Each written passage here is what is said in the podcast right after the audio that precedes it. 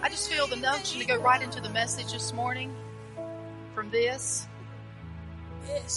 Because the message is going to explain why the miracle worker can be present and we don't see the miracles.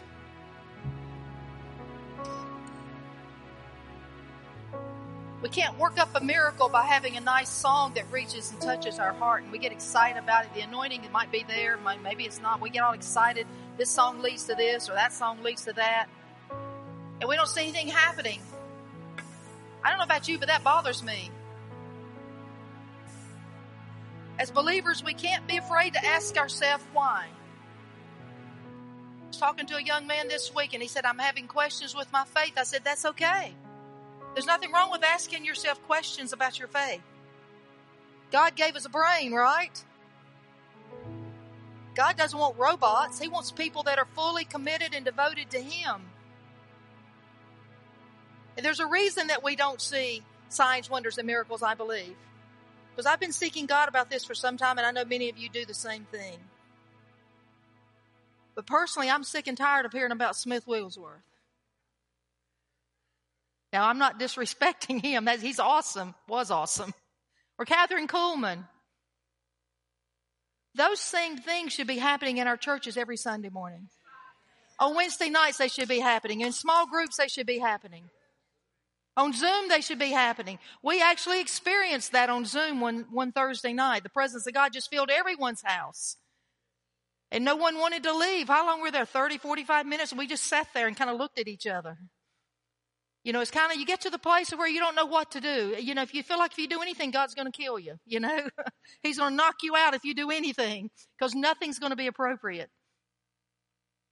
But it's time if we want to see what we're praying to see, and we want to see revival, don't we? Well, revival's more than a meeting. It's more than a conference. It's more than a prayer meeting.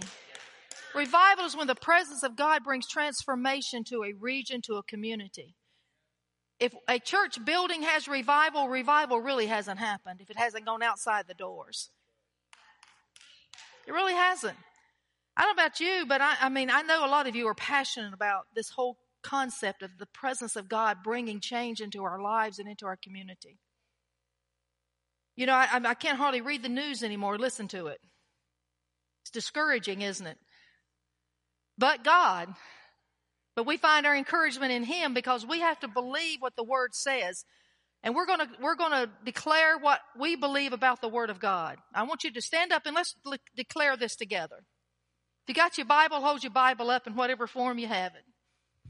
It's just as holy on your iPad as it is in this paper. The Word is the Word, right? This is my Bible. Let's do it together. It came from the breath of God. It is His holy word spoken to me. It is the wisdom of God revealed to me. I reign in life by its kingdom revelations. I am everything it says I am. I can do everything it says I can do. It is a guide to my life. It lights up the pathway I walk. It is absolute truth. It brings life. Let's say amen. Yes. You know, in Timothy, it says that it is God breathed. The Word of God is God breathed. All Scripture is God breathed. That means it, it actually came right out of the voice of God, out of the wind of His mouth, every word. And Holy Spirit spoke through men to write the Word of God. So it is very, very important that we understand the power and the authority that the Word has. I was praying this morning and I kept, the Lord reminded me in First John, it says, if you Ask anything according to my will, it'll be done.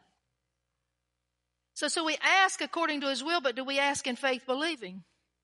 Do we ask in confidence? You know, there's, there's a book we're starting to read on Tuesday called uh, The Paths of Power, right? A.W. Tozer. That's on, said, this is a plug for Tuesday night, face to face. We move from Thursday to Tuesday. But it says there's a place beyond consecration. And there's a place beyond commitment. That's that place called confidence. You move past confirmation, you move past sanctification into this place called confidence. And in that place called confidence is the place where there are no delays. It's the place where in God's perfect timing. It's the place where we don't ask anything outside of the will of God. It happens in God's timing and you rest in that. You don't even have to think, oh, when's God going to happen? No, you, you're so in sync with God that you just flow with Him and you know it's His timing. Right? We need to get to that. Point. That's when revival is going to come. Not just localized church meetings. Those, not, nothing wrong with those, but what do they do at the end of the day? Have cities been transformed? Has schools been changed? Has our government become righteous instead of unrighteous and unholy as it is today? What have we seen? Has churches begun to speak the truth and the power of God? So this message was planted in my heart a couple of weeks ago as we were just reading through our Bible. I tell you, there's value in reading through the Bible. It may sound routine, but let me tell you, the disciplines are extremely important because, because the disciplines put us in a place where the Holy Spirit can work in our hearts. Don't fall for that, oh, the disciplines are just legalistic. No, they're not. You get up and you brush your teeth. Is that legalistic? No. You take a shower every day, I hope. Is that legalistic? No. But why do we say, well, reading the Bible every day, praying every day, those are not legalistic. It's putting ourselves in a place where the grace of God can work in our lives and reveal things that are in our heart that He wants to pull out and change. We say it all the time, He only reveals to heal. He only reveals to heal. So when God shows you something, ask yourself what's in your heart that He's trying to deal with. Let me tell you, there's one little five letter word that usually is founded on, and that's P R I D E pride. Pride. But as I said, I believe it's a time we ask ourselves some hard questions. Why don't we see what the Word of God promises? You know, we'll have one little pocket here, somebody will get healed, healed there. Oh, we had we had a healing four years ago. We had a healing three years ago. Again, a couple people are feeling better. I don't see that in Scripture. And if we settle for anything less than what we see in Scripture, it's compromise. Then we're not pushing into God hard enough. Right, Aubrey? Aubrey's asking that same question. We see a lot of this happening, good things happening in third world nations, and I believe it's because they don't have the toys that we have. That's what I think. The third world nation does not have the toys that we have. And I thought about some of the statistics of late, and you've heard me say it a thousand times. I'm not going to get off of it until the number changes. 6% of people who proclaim Christianity really don't have a biblical worldview. So, how in the world can they believe the word if they don't believe it? If they don't believe that God is real and God's word is truth, how can we expect to see miracles? And don't tell me some of that 94% is not preaching in pulpits. Hello? You know, I think people can do a lot of things that please God, activities, but I think their hearts are filled with idols and shrines and things that we exalt ourselves to other than God. And I think we may be deceived into believing. We may not even be aware of those things. And we have the Word of God, and, and, and the Word of God very clearly gives us requirements. So I thought I was free. You're free to obey. This is what the Word of God tells us to do. Jesus says, pick up your cross and follow Him. Do we?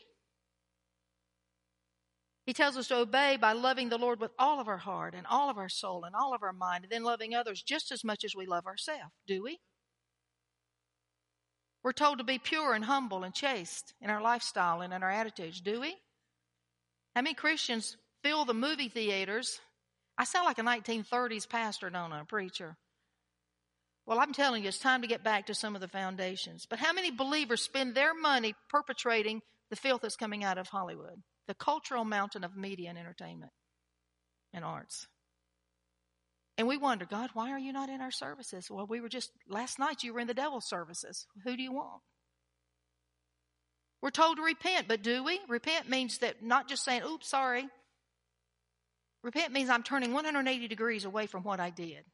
It's a thought process. It's not just coming and kneeling. That's great. That's a good start. But what, when we get up, we turn and go 180 degrees in the other direction. We're told to pray, but do we? Most churches will tell you that it's the least attended service in the church. That doesn't mean you have to come to church to pray. But let me tell you, this is what I believe. Could be wrong. If you're praying at home, you're going to want to come to church and pray. There's power in corporate prayer. We're told not to forsake the assembly of ourselves together, but yet we get scared to death to come to church. I have people all the time. Well, I, sh- I don't want to be in around gatherings, and some people shouldn't be. I'm not saying that. But if you can go everywhere else, you can come to church. So we say, God, you said not to forsake the assembly of ourselves together, but we have COVID going on. Well, did you go to work? Did you go to Walmart? Did you go to Food Lion? You're going to love me or hate me after this message, okay? We're told to forgive, but do we? We're told to meditate on the word day and night, do we? Oh, everything I put my hands to prospers, but yet I'm still consorting with all the wicked advice of the world. I'm still hanging out with sinners. I'm still getting my advice from sinners. Well, don't hang around any sinners. You're getting your advice from the media if they're telling you you don't need to be in church. You're getting your advice from the ungodly. We're told not to fellowship with works of darkness. This is all I could think of. Y'all might have some more. Do we? And why not? So why this lesson? This lesson number one is because it's really not working. Now, the, I'm not talking about the real church. The real church works. I'm talking about this thing, this organization that we have called church. Why don't we see, or we do not see what the Bible promises, so we explain away the word? Well, God doesn't require that any longer. Well, everybody's doing that. This is a new culture. This is a new day. Well, I got to be entertained. Everybody's got to have their own needs met. I mean, how many times have I heard that about immorality? Satisfying immorality. I think God figured all that out. The word's not relevant. God changes. God says, I never change. I never change. If He said it was wrong 2,000 years ago, 6,000 years ago, it's wrong today. It's wrong today. It's just as wrong today. And if wronger was a word, I'd use it. wronger. I don't know if that's a word or not. Number two, our prayers are not getting the results as promised in Scripture. Matthew 18, 19. Any two agree about anything, it'll be done for you. Why can't we believe that? If any two agree, that word means to come in symphony, to come in harmony with. But are we, number one, in harmony with what God desires? How about speaking to our mountains? We ever speak to the mountains in our life? I, I was amazed. The other day, somebody told me somebody was collecting $4,400 a month in unemployment. Well, husband, between husband and wife, $550 a week each. Able bodied people. And we wonder why we go to places and there's a sign, signing up, sign up bonus to work at McDonald's for Pete's sakes. Give me a break.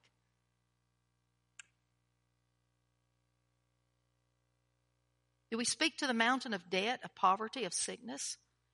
Or just run and grab the pill. You're going to love me or hate me, okay?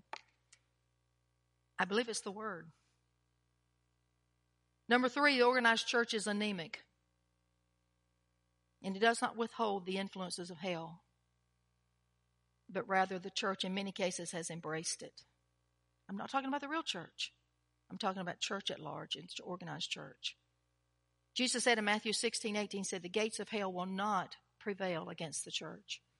And yet the church has embraced the very themes and the very aspects of that that is demonic. I was reading in Galatians last night where Paul said, I'm surprised that you've so quickly fallen away to a, a false doctrine. I'm surprised that you've so quickly fallen away.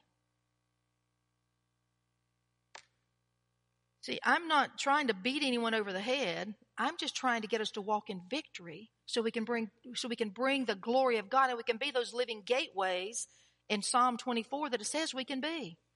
That we can be those living portals, those those what we just sang about. That's what I'm wanting to see happen in our church and in our city. I'm wanting to see Paul Costa's word about the glory of God flowing out of this place and down the streets of Concord and the addicts being set free. That's what I want to see because it's Bible. It's Bible. See, God promises to bring send refreshing, doesn't He? But do we want it badly enough? We see pockets of revival throughout the years. The, the, problem with past revivals is that every one of them stopped. We see a handful of people who are considered healing revivalists. And that's great. They're wonderful and they should give everybody hope, but they paid a price for it. You study their lives. They didn't just come and whenever they wanted to come and pray when they wanted to pray and spend eight hours a day in front of computers and screens. Eight hours and 41 minutes is the average, by the way, today. That somebody, that we people spend in front of a screen. We see crowds accept Jesus, but there's no real transformation. Where's the power? And what is robbing the church of power? And I believe the devil is at war with those of us who are serious about this walk with God. There's no doubt in my mind. If you're not at war with the enemy, then you're not doing it right. But let me tell you, it's the most exciting thing in the world because you've already won. So you've already won. Proverbs 4:23 says, "Keep your heart with all vigilance, for from it flows the springs of life." I've got three different translations for this. The NLT says, guard your heart above all else, for it determines the very course of your life. And then in the Passion says, above all, guard the affections of your heart, for they affect all that you are. Pay attention to the welfare of your innermost being. For from there flows the wellspring of life. What is our innermost being? It's our heart. See, we've heard for years it's the battleground of the mind. No, it's the battleground of the heart. And they're two different things, really. They're two different things.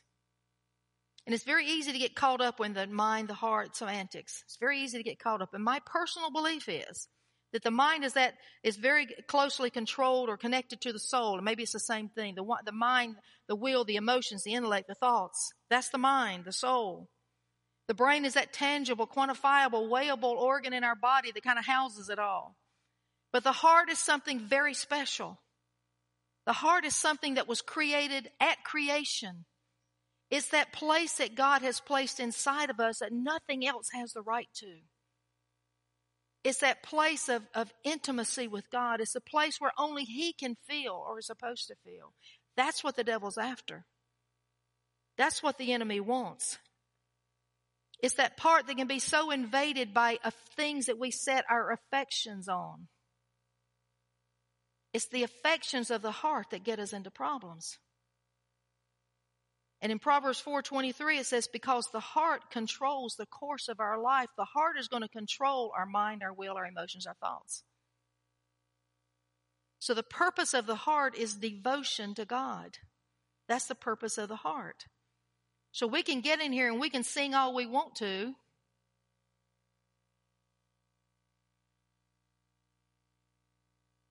we can go through the motions, and I'm not. You judge your own heart. I mean, everybody's different. I'm not trying, not drawing any conclusions on anything. I know, I'm just know from experience. You can get in here, and sing all you want to, but that doesn't make it worship. That word devotion, let me just tell you what Dr. David Seaburn out of Psychology Today says the word devotion means. It's the melding of one with another. It is more than commitment, it is communion. That's what devotion is. The early church was devoted to what? To the apostles' teaching, to prayer, to fellowship, to sharing. Let me tell you what the commentaries say. That means obstinately persistent, constancy, perseverance. And the heart of the true believer is devoted only to God. You say, what does that look like? I'm going to show you. It's going to make you look real fanatical, let me tell you. And you're going to get laughed at, and you're going to be called a religious fanatic. Bring it on. I don't care. I'd rather be called a religious fanatic than somebody that's walking around playing like I'm a Christian and don't have no power to do anything. You know, in John 16, he said, the evil genius is coming. He has nothing in me. Nothing in me belongs to me, him. He has no power over me. What was Jesus saying? He was saying, my heart is so purely devoted to God, the devil has nothing in me. And to the degree that our heart is, has been committed to affection for other things will be the degree of power that we have operating in our life. So if our heart is devoted halfway to God, I think you get zero power, honestly. It's all or nothing with Him. I don't think He has a meter and says, okay, we're going to get 50% healing today. I don't think, I don't believe that. It's all or nothing. You love the Lord with all your heart and all your soul and all your mind. Let's look at some lessons from the kings. This is where this came from. I'm going to look at 1 Kings first. 1 Kings first. Chapter 11. This is about Solomon, the wisest man in the world. The wisest man in the world wrote all the Proverbs and Psalms and all this he did. And this is verse 5. It says, Solomon worshipped Ashtoreth, the goddess of the Sidonians, and Molech, the detestable god of the Ammonites. In this way, Solomon did what was evil in the Lord's sight. He refused to follow the Lord completely.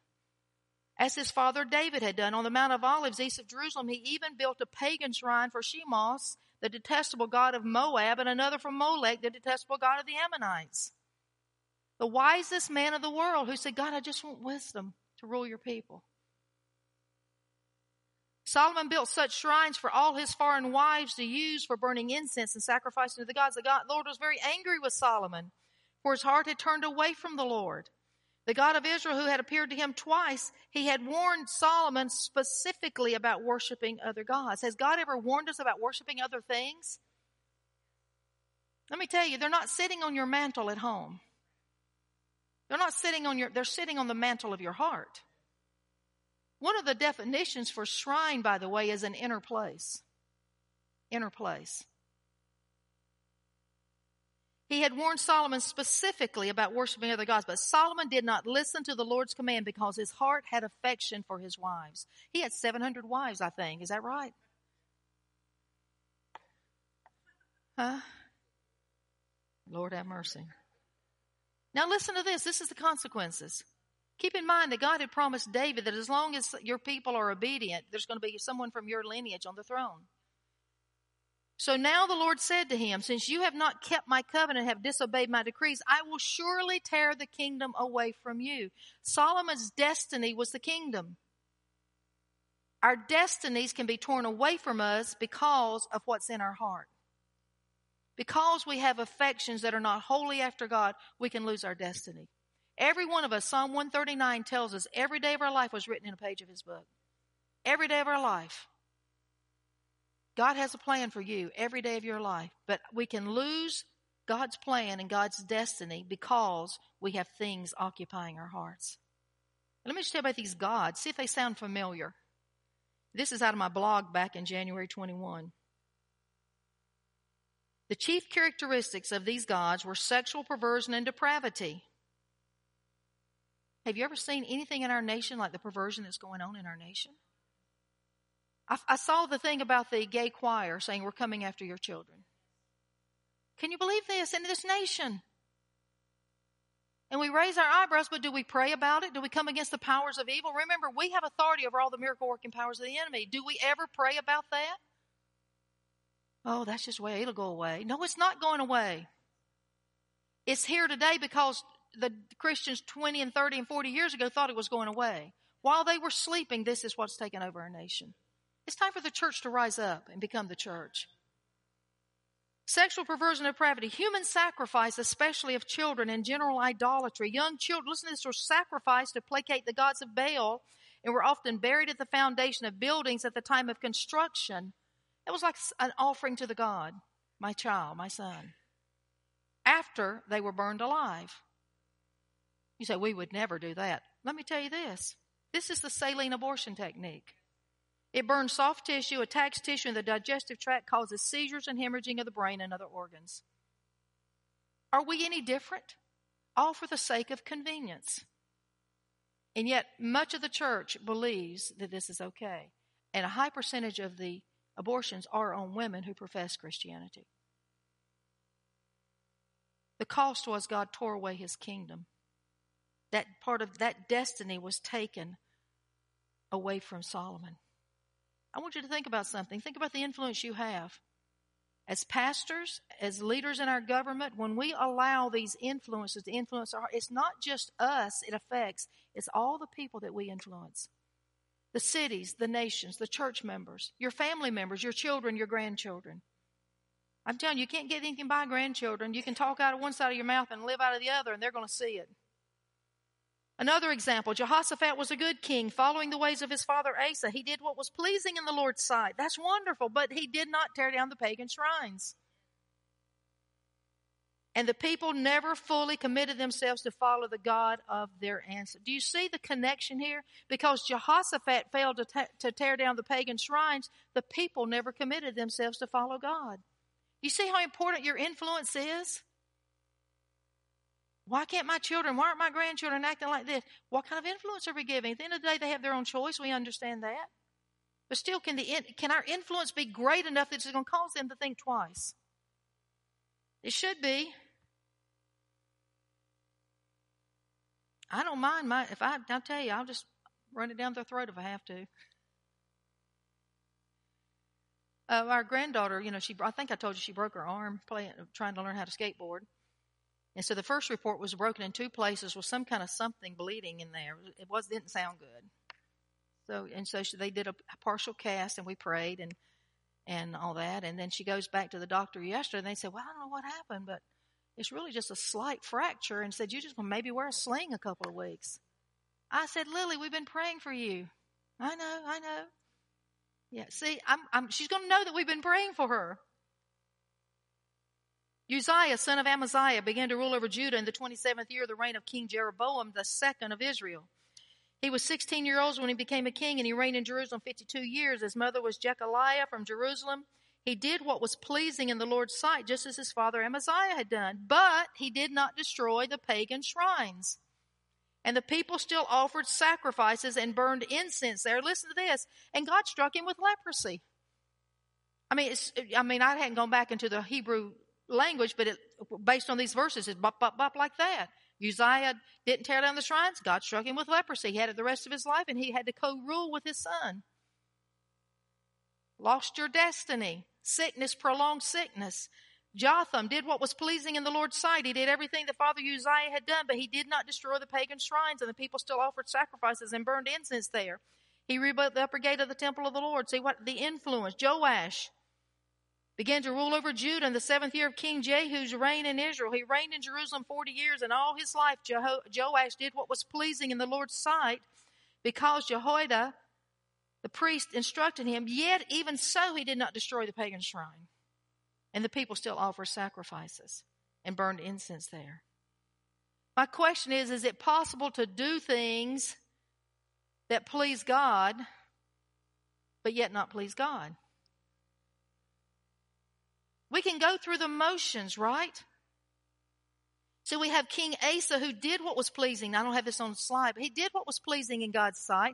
He tore down all the shrines. He had peaceful reign. Josiah did what was pleasing. He tore down all the pagan shrines, all the rebuilt, he reestablished uh, Passover. And he was a prosperous, successful king until he decided not to listen to the voice of the Lord in the end. And he went to battle when he shouldn't have gone to battle, and he was killed. A spouse can do many things that pleases their spouse. They can mow the grass and take out the trash, pay the bills, but that doesn't mean their heart's with them. See, you can have a heart that's devoted to other things and still go through the motions. You can have a heart that's devoted to other things and go through the motions to, to appear to do good things.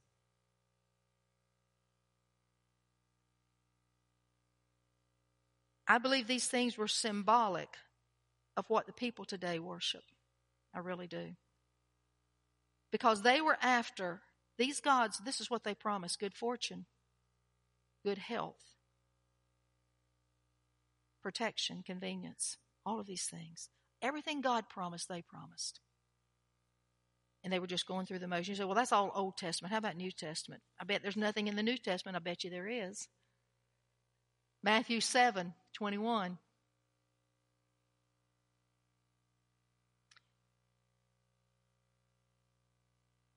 I hope you leave here excited because we don't have to be this way. See, if we leave here beaten down, it's only because we haven't dealt with our stuff. See, God only exposes to heal us. He wants to get rid of the stuff because he realizes what it does and how it cripples us. See, he has a plan for you to be prosperous and healthy and successful. So when we have things in our life that are polluting our heart, God can't work through that. And so we can lose our destiny just as Solomon lost his destiny. You might have limited, so you might be hobbling along. You might be never being able to make things work. Never getting rid of that sickness. Never getting rid of that poverty. Never getting rid of those generational cycles in your family. By the way, Luke 4 starting Thursday. Another commercial. Matthew 7. Not everyone who calls out to me, Lord, Lord, will enter the kingdom of heaven. Only those who actually do the will of my Father in heaven will enter.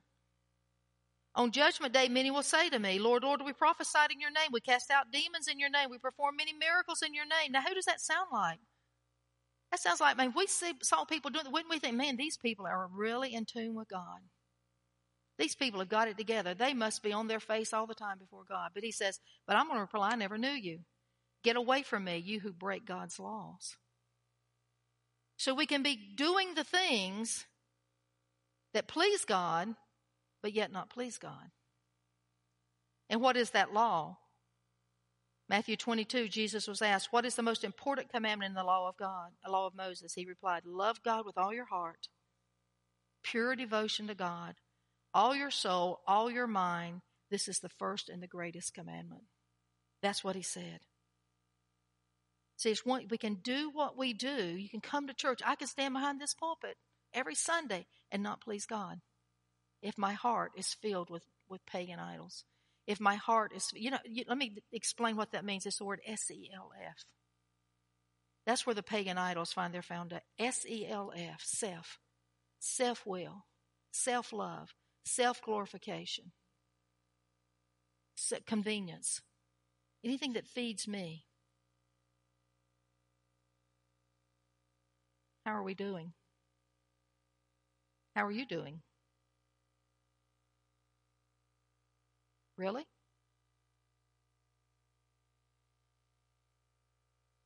Let me ask you this. If you're not praying for the sick and they're recovering, if you're not casting out demons, you're not doing good. Don't deceive yourself. If you're not winning the lost, if you're not carrying the glory of God into a place and seeing transformation, don't deceive yourself. That was the life of the apostles. Coming to church doesn't make it all right. We know what we possess by the power that goes out of us. I'm just telling you what I've been telling me, what we've been talking about for weeks. We have opportunity with thousands of people every year, and we're asking ourselves, what are we really doing with them? What are we really doing with them?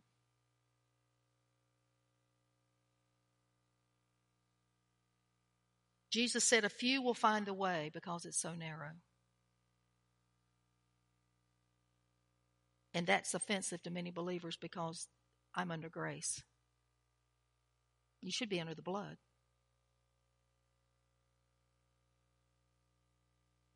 And we've made that path so broad and so acceptable that it's a blind leading the blind, and everybody's falling in the ditch. So, how do we define the gods of our heart? I want to ask you, how do you define the gods of your heart? Number one, and here again, you may come up with other things. These are just things that I thought of. A God is what we pursue, spend our time on, chase after. Look at your calendar and look at your checkbook, and you'll know who your God is. It's what we pursue, what we spend our time on, what we chase after. If a person sleeps eight hours a day, they work eight hours a day, they spend eight hours a day on electronics, there's not a whole lot of room for God, is there?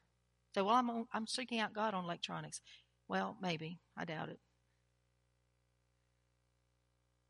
I'm just telling you what I have lived. Number two, a God is anything that we think about most. What fills our mind? What do we think about the most? A God is what controls our time, our money, and our energy. See, sometimes it's the very thing God gives us that become our idols. Our businesses can become our idol. Our church can become an idol. Our homes can become an idol. Our children can become an idol. Our families can become an idol. They're good things. They start out good things, but what do they do? They steal our heart away. A God is what we run to in times of stress, distress, and weariness. I joke all the time about going to the refrigerator, to the freezer, every time I get stressed out. Unfortunately, it's not a, it's not a joke.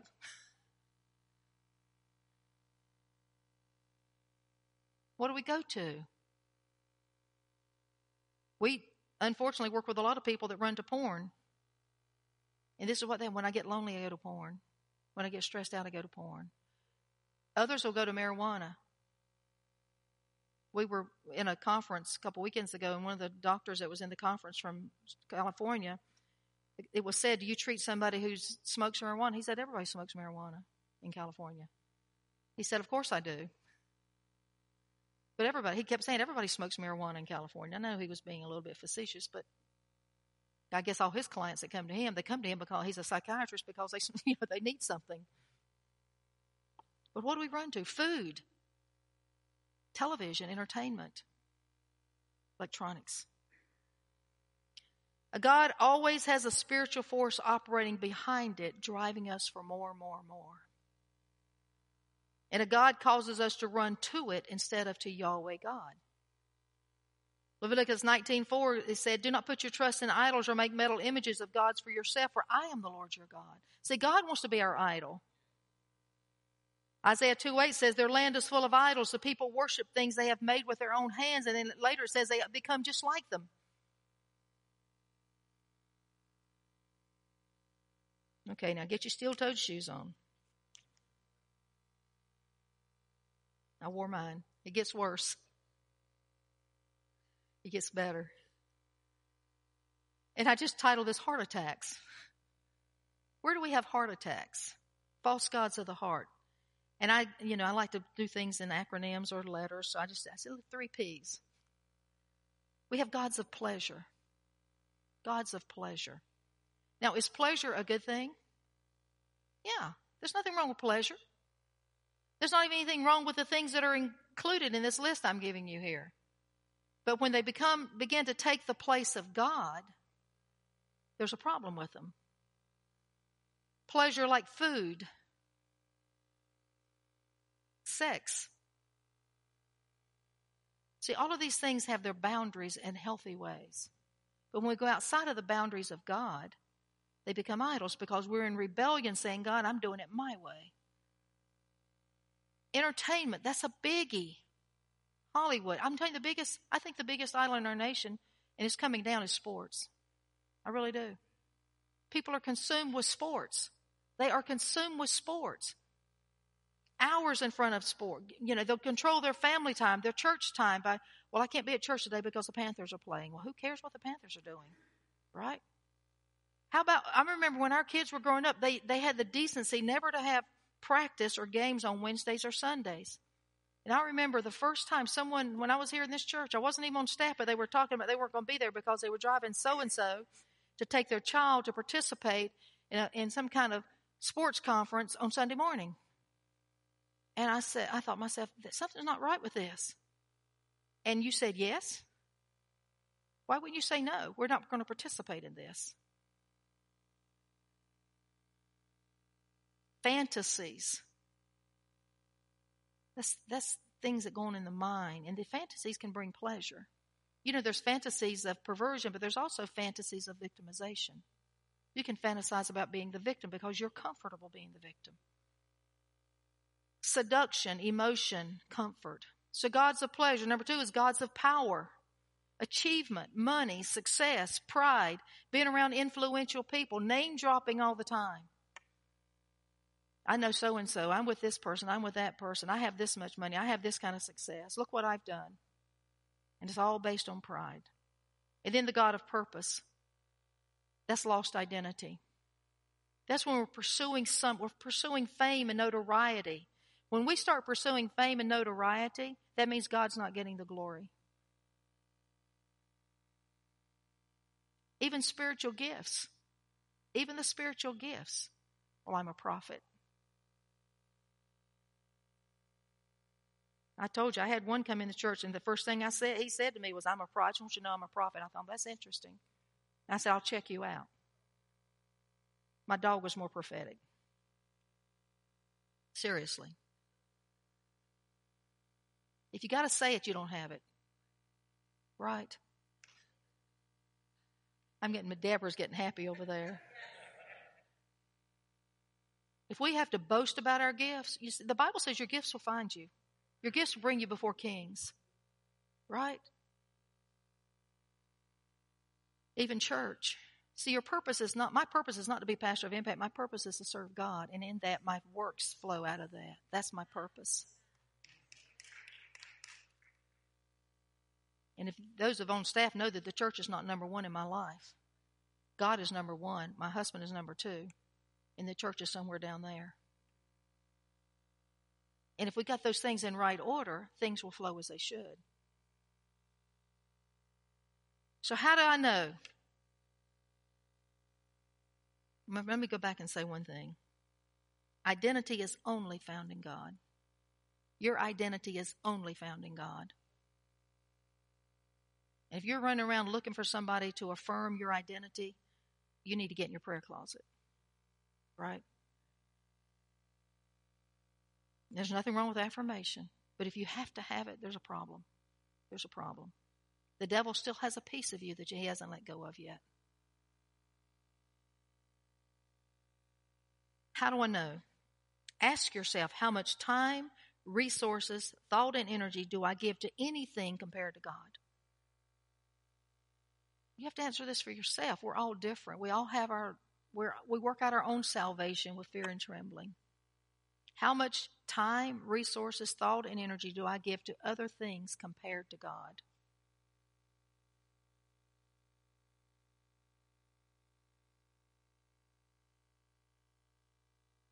do these things, I got does these things, do these things, do these bring glory to God or to self? I listen for how many times somebody uses the word I. I, I, I, me, I. Is it furthering the kingdom of God? Or is it furthering our kingdom?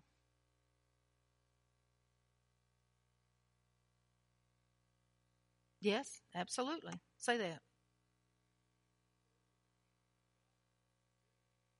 Yes. Because you're casting out devils, you're healing the sick, you're doing miracles, and Jesus says, I don't know who you are. And the other thing is, am I in rebellion to what the Word of God says? 1 Samuel 15, this is what Samuel said to Saul Rebellion is as sinful as witchcraft, and stubbornness as, as bad as worshiping idols. So what do we do when we are when we are in sin and when we are willfully disobeying God, we're in rebellion and stubbornness. It's the same as witchcraft and idolatry. We're saying that what I want is more important than what He wants, and then we're saying, God, why aren't we getting prayers answered? Why are my children running like this? Why are my finances falling apart? Why can't I break these generational curses? Why are these cycles of sickness in my life? Because we have things in us that we've given the devil authority. Parts of us belong to him. And rebellion makes excuses for sinning against God. Let me just give you an example abortion. How many times have we heard, well, I just can't afford to have a child? We should have thought about that before you laid down with somebody, right? Well, it's going to interfere with my career. You should have thought about that before. Well, God would really not want me to go through this. You don't know your word. But God wants a child torn from limb to limb, his organs burned, his skin burned, just so you can be convenienced. How about immorality? How many times have I heard this? Well, we can live cheaper together than alone. You need to get married. How about homosexuality? Well, God made me this way. No, He didn't. Nowhere in the scriptures that say God made man and man. He made man and woman. Adam and Eve, not Adam and Steve, right? It's idolatry and it's self on the throne and we're going to destroy the idols. I'm going to tell you, this has really been working on us. You know, we have to be careful. If we're not seeing everything the Bible promises, God's not the problem. And we can live in a culture like this Western Christianity that we've been taught so wrong for so long that we justify everything. You go to pray for the sick. Well, they had sin in their life where they would have been healed. Well, I believe Jesus forgave their sins and healed the sick. Right? So we need to destroy the idols. I want you to stand, if you will.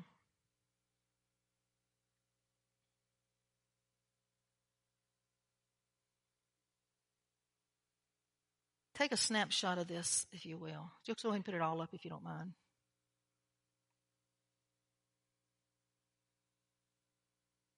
Dan, I have a video I'm ending with, by the way, but I'll need you later in a second, okay? Number one, we pray and ask God to reveal anything more important than He is in our life. And these idols may have begun innocently. Innocently desiring to serve God in ministry or whatever it might be, but now it's become an idol. It's causing me to compromise. It's causing me not to give God full devotion. It's causing me to be more concerned about what people think than what God thinks. So we need to say, God, reveal to us. So God, let's just open our hearts. God, I ask you to reveal to every one of us anything in our hearts that's more important than you.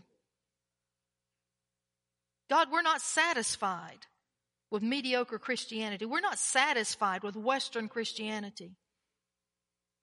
God, forgive us for making our toys more important than you.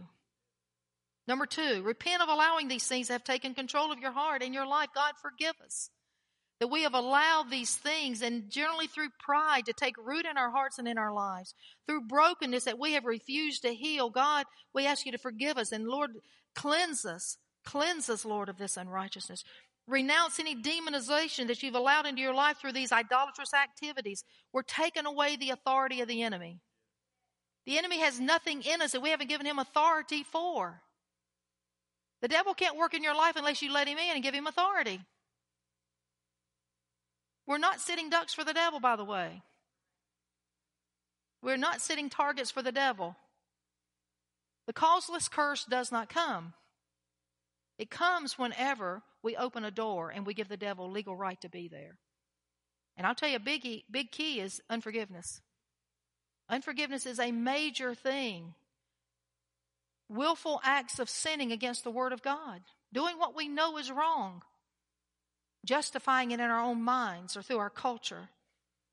So, devil, we renounce any authority that has been given to you. We pluck you up by the root out of our lives. We have repented of that open door. We command it to be closed in Jesus' name. And you have no authority. We renounce any subsequent demonization that may occur. We break off the consequences in our generational lines, our children and our grandchildren.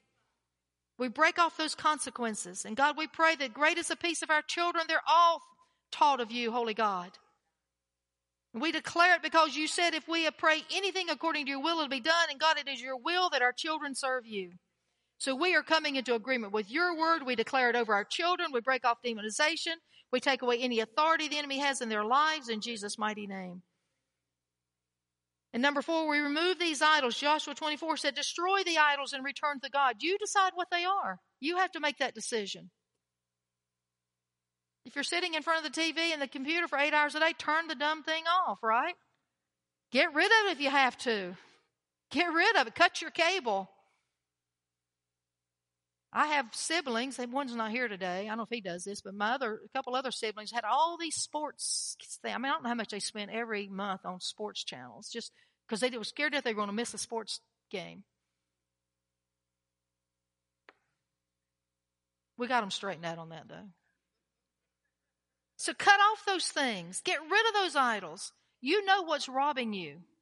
I believe everything in moderation. There's nothing wrong with sitting watching a football game, but if you have to watch it eight hours a day, if it's on your mind when you get up and when you go to bed, and if your whole family life is sitting around the tube watching ball games or soap operas or whatever it might be, get a life.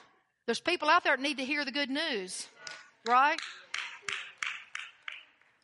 And besides that, what kind of example are we setting when our setting when our grandchildren come over and, and Mimi and Papa and Grandpa and Grandma sitting in front of the television the whole time they're there? The very thing that mom and dad uses to babysit them with, we see now where it came from, right? Got to get, destroy the idols and return to the Lord. See, we need to quit, we need to quit making time for God. We need to quit working it out. We need to give Him time and make time for the other things. Number five, we need to receive the freedom of God through Christ and make a declaration that we will serve only God. God, we declare we're going to serve only you. God, reveal the idols of our heart. We repent, oh God of allowing these things to take place in our lives. God, we want to be about the Father's business. And I don't think it's sitting in front of a TV, in front of a computer. I don't think it's any of this stuff, Father God. God, we want to be fully effective as the apostles were. We can walk by people in the shadow, heal the sick because the presence of God is so strong in our life for the glory of God. Lord, we want to be those living gateways. But you precede that by saying, who's going to do that? Those who have clean hands and a pure heart. Their heart is pure of idolatry. It's rid of all idolatry. God, we want our hearts so pure. We want to be like Jesus that the devil has nothing in me. Nothing in me belongs to him. He has no power over me. That's why Jesus walked in the power and the authority that he walked in. So I'm going to, now we're going to do communion in a minute, but I want to close this part of this service with a song. And I want you to examine your hearts as you listen to this song, please. Clear the stage and set the sound and the lights ablaze. If that's the measure you must take to crush the idols. Jerk the pews and all the decorations too until the congregation's fueling half revival. Tell your friends that this is where the party ends until you're broken for your sins. You can't be social and seek the Lord and wait for what he has in store and know that great is your reward. So just be hopeful cause you can sing all you want to. Yes, you can sing all you want to. You can sing all you want to still get it wrong. Oh, worship is more than a song.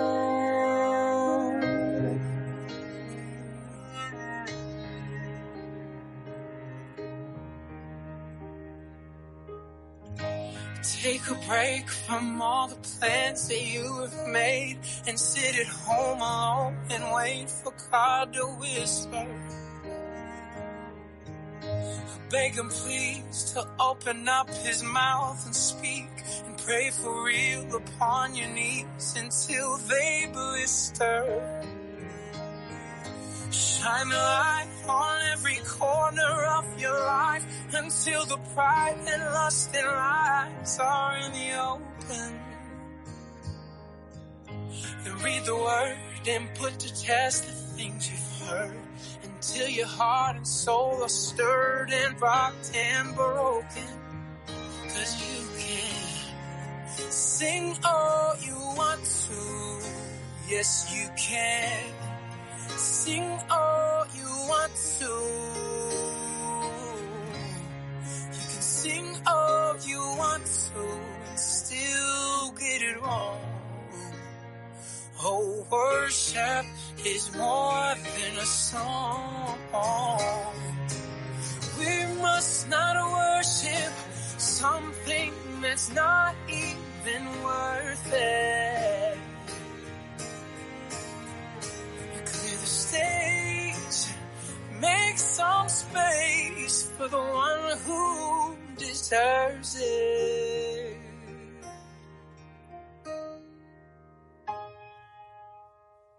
Anything I put before my God is an idol. Anything I want with all my heart is an idol. And anything I can't stop thinking of is an idol. And anything that I give all my love is an idol. Cause I can sing all I want to. Yes, I can. Sing all I want to.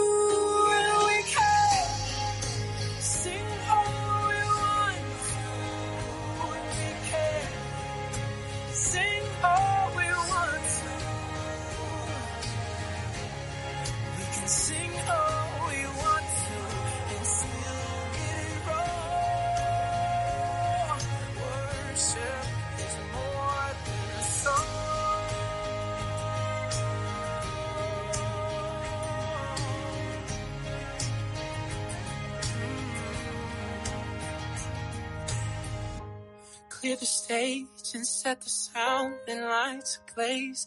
That's the measure you must take to crush the idols. It's the measure we must take to crush the idols.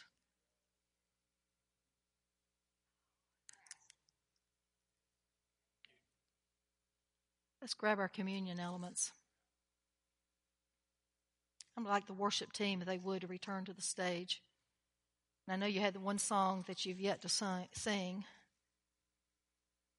Let me tell you, God's plan for you is to be incredibly blessed, incredibly prosperous, incredibly healthy, to live a long life, to be fruitful and multiply. That's Genesis 1 27, 28. That's God's plan for you, for all of us.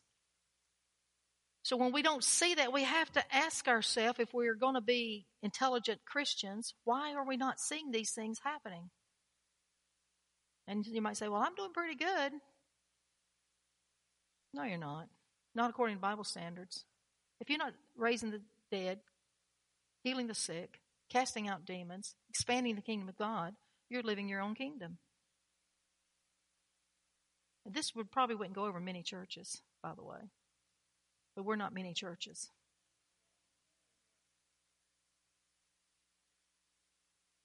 I just happen to believe that we can experience everything the Word of God says. I believe it with all my heart. And I will not be satisfied till I see it. And I'm telling you, we're not there yet. I'm not there yet. We're constantly examining our heart. I'm just going to be real transparent. We're constantly examining our heart. We've established a board with all that we have going on in our community to hold us accountable for our hearts. That's something we've just done recently. We told them recently, we want you to get in our face if you see our priorities shift. If you see us start chasing one thing and not chasing God, we want you in our face. Because this is not about us, this is about Him. And when God has given each of us responsibilities, we keep hearing, steward it well, steward it well, steward it well. See, we don't want to lose the destiny God has for us. We're that serious. And I know many of you are too. I know many of you. I know your hearts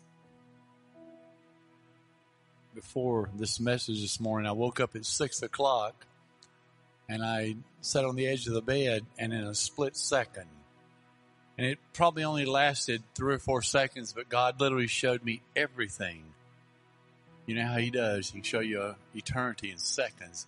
But He showed me in a few seconds everything that we have our hands on.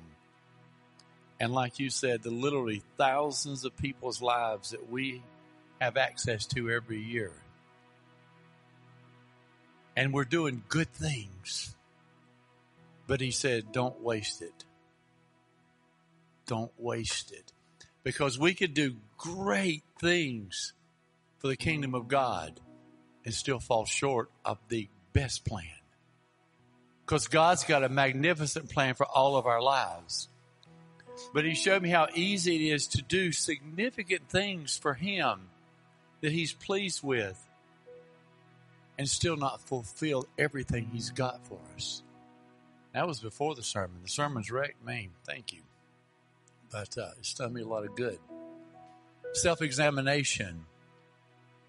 We can do so much, but He's got such a great future for us. But I, but in that three or four seconds, He just said, there, there can be little crevices in your heart that aren't mine. I want that and I want that one. Little places, I want it all. You may have forgotten this, but several years ago, you can correct all the part I get wrong.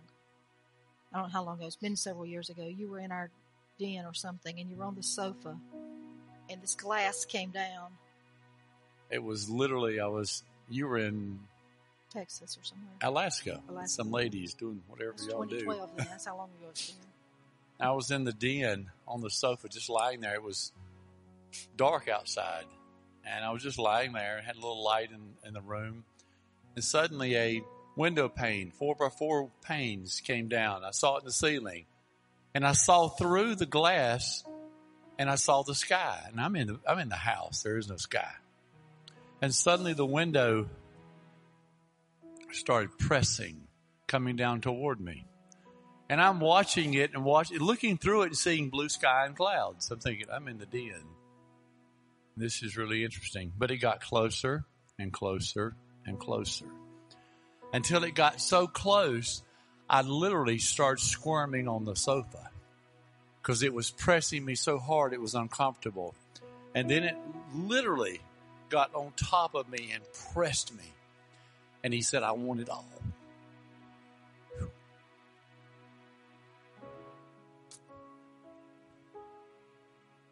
I want everything. And We- we no think- different with you. We think we've given up everything, but have we? That's a personal question for all of us to answer. I have to answer it myself every day. So I want to use this time of communion as a time to make a fresh commitment, confirmation to God that, God, yes, we want to be an open book. We want our hearts fully exposed. Reveal everything in us, even those secret things that we don't, we're not even aware of. Dig deep inside and pull out those things where the enemy has some degree of likeness in us or some attachment to us. There's zero room for pride. There's zero room for self.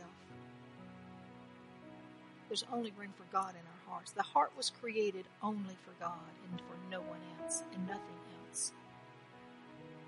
So let's partake. That Jesus' broken body was represented by this wafer. He was broken. He was perceived that we could be totally and completely healed and whole, spirit, soul, and body. Thank you, Lord. Thank you, God.